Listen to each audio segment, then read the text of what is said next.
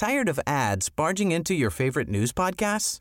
Good news. Ad-free listening is available on Amazon Music for all the music plus top podcasts included with your Prime membership. Stay up to date on everything newsworthy by downloading the Amazon Music app for free or go to amazon.com slash news ad free. That's amazon.com slash news ad free to catch up on the latest episodes without the ads. Who was the last truly great video game villain? Vaas? Handsome Jack? EA? Given that the villain serves as the primary motivation for you to stick it out to the end, at least in a narrative sense, it's important they make a major impact while being interesting, entertaining, and above all, memorable. When it comes to designing an antagonist with solid motivations that can stay fresh across tens, if not hundreds of hours, though, well, I'm Scott from WhatCulture.com, and these are nine awful villains that ruined amazing video games. Number 9, The Didact, Halo 4. 343 might be something of an enigma these days, taking one step forward and 10 back with Halo Infinite, but I, for one, actually really liked Halo 4. For all its lore expansion, though, the studio's debut featured a notable sour note in the form of arguably the worst Halo villain of all time, the Didact. A total charisma vacuum who didn't feel remotely threatening, it didn't help that you had to settle for a glorified QuickTime event in place of an actual fight, ending the campaign in a, oh, I guess that's it kind of way. For as much as the Forerunners were built up to be ultra intelligent beings, the Didact gives very little of that. From his physical design and voice onwards, he's just a nothing character, getting far more worthwhile treatment in specific Halo novels if you have the inclination to seek them out. Number 8, Lucien Fairfax. Fable 2.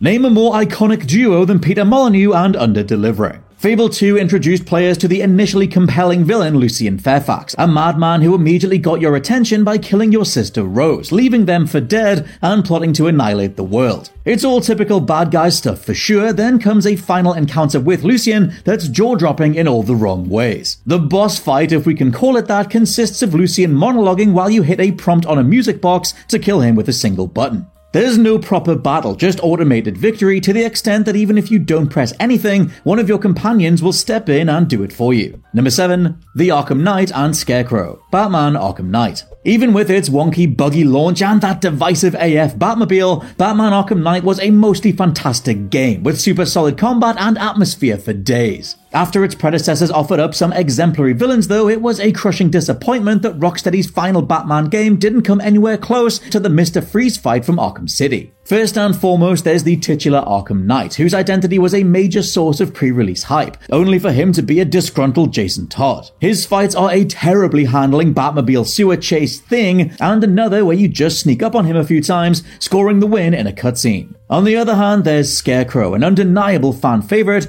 who uses his toxin so that we can fight the Joker again, then gets subdued in another cutscene. Number 6, Rais, Dying Light. Arguably the thing that stopped Dying Light becoming an all-out five-star great was Kadir Suleiman, better known by his warlord moniker Rais. For all his talking and posturing, Rais is just boring, philosophizing about chaos like a college student who just took their first bong hit while watching The Dark Knight. There's not much more to his motivations beyond snapping after his brother's death, and it's never really believable that he leads such a devoted army of followers. To top it all off, you don't even get to take Rais down at the end, as the fight is another QuickTime event. Number 5, Zant. The Legend of Zelda Twilight Princess. For the majority of The Legend of Zelda Twilight Princess, the main antagonist is Sorcerer Zant, initially introduced as an appealingly fresh, enigmatic, and deeply menacing villain. For a while, it seems like the self proclaimed King of Twilight is truly the most fearsome enemy Link has ever faced, until near game's end when he removes his mask to reveal who he truly is. At this point, Zant's personality does a total 180, from sinister stoicism to kooky, petulant hyperactivity, before it's revealed that he's basically been a stooge of Ganondorf the entire time. After Link defeats Zant, we shift to a more typical final encounter with Ganondorf, which, while arguably one of the series' best to date, still leaves a sour taste considering it undermines everything Nintendo did with Zant to that point. Having players buy into one version of the character for 30 something hours, then take a hard left turn was certainly a choice. Twilight Princess is still a great game, but one forever tainted by this particular creative decision. Number 4, The Tyrants, Deus Ex Human Revolution. 2011's Deus Ex reboot is another game that should be up there as an all-timer, and in so many ways it totally is, save for a set of badly designed villains. Widely criticized on release for the inclusion of several boss fights against members of a mercenary outfit known as the Tyrants, while players expected that, say, a heavy investment in stealth would let them dispatch these bosses through non-lethal means, Eidos made no such allowance, forcing ill-equipped players to struggle through combat-heavy encounters they literally weren't ready for. The backlash was severe, with reports eventually emerging that Eidos outsourced these fights to another developer due to time constraints, explaining why they clashed so jarringly with the rest of the game. Human Revolution's director's cut did eventually fix the battles to provide players with more options, but it's painfully evident how antithetical these encounters are to the game's core design philosophy. Number 3, Kronika. Mortal Kombat 11. One of the big problems with any sufficiently long running franchise is how you keep introducing ever more powerful threats who don't undermine those that came before. Mortal Kombat 11 was guilty of this by introducing Kronika, a new all time encompassing big bad who possessed the ability to control the flow of time. Therefore, it should have been easy for her to defeat literally anything. Instead, Kronika turned out to be not much of a thinker, failing to exploit her abilities to their full potential and making her look like a fool in the game's Aftermath expansion, where she's caught off guard and killed by Shang Tsung. Far worse than this though, Kronika is hurriedly introduced as the biggest, baddest villain of them all, even beyond Shang Tsung and Shao Kahn, clearly being pulled from nowhere in an attempt to up the stakes. Despite a fair effort from legendary voice actor Jennifer Hale, Kronika is a weirdly empty, forgettable character, despite sitting in the background of the entire franchise, proving severely lacking in the personality department. Thanos, she ain't.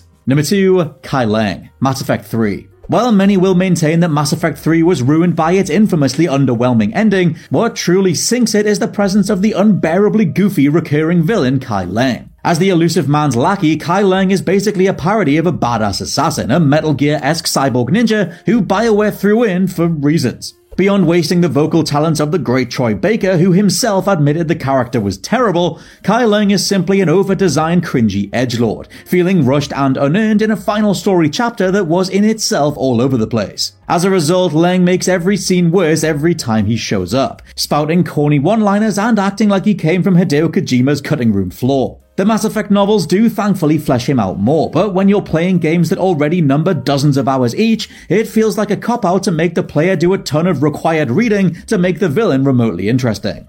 And number one, The Wild Hunt. The Witcher 3 Wild Hunt. CDPR's 2015 masterwork is one of the greatest video games of all time. A rich, vibrant action RPG set in one of the most lush open worlds ever conceived. It's testament to the areas of the game that were knocked out the park though, or completion data proving hardly anyone actually got through this, what an absolute misfire the titular Wild Hunt are. Geralt is tasked with taking down these spectral soldiers, led by King Eredin. Yet the whole outfit almost feels like an afterthought. Despite the incredible amount of detail CD Projekt Red put into the game's large cast of characters, and even the most seemingly trivial side missions, they really drop the ball with the primary villains. Geralt battles several members of the Wild Hunt during the game, culminating in a fight with Eredin himself. Yet before this, the group as a whole takes a backseat for the majority of the story. The decision to have Eredin kill fan favorite Crach an Craite moments before his wild wildly underwhelming boss fight felt like a desperate attempt to elevate him in players' minds. Considering there are several superior villains across this game, especially Gaunter O'Dimm from the Hearts of Stone DLC, framing the main story around the Wild Hunt and Eredin in particular feels like a misstep. The Wild Hunt are basically part-timers in their own game, and Eredin rarely rises above generically evil villain status. And those are our picks for various video game villains that ruined the titles they were in.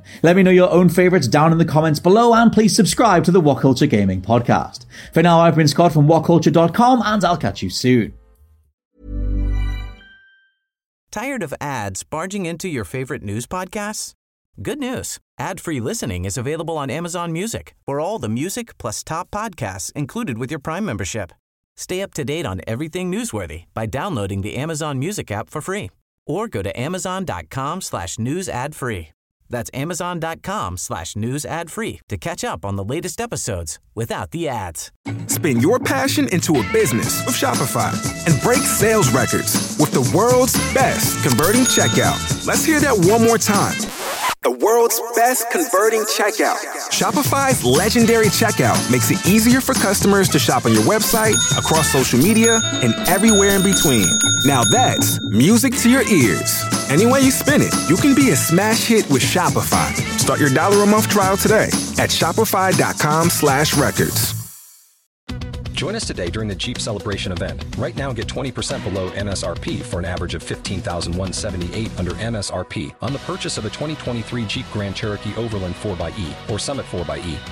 Not compatible with lease offers or with any other consumer incentive offers. 15,178 average based on 20% below average MSRP from all 2023 Grand Cherokee Overland 4xE and Summit 4xE models in dealer stock. Residency restrictions apply. Take retail delivery from dealer stock by 4 1. Jeep is a registered trademark.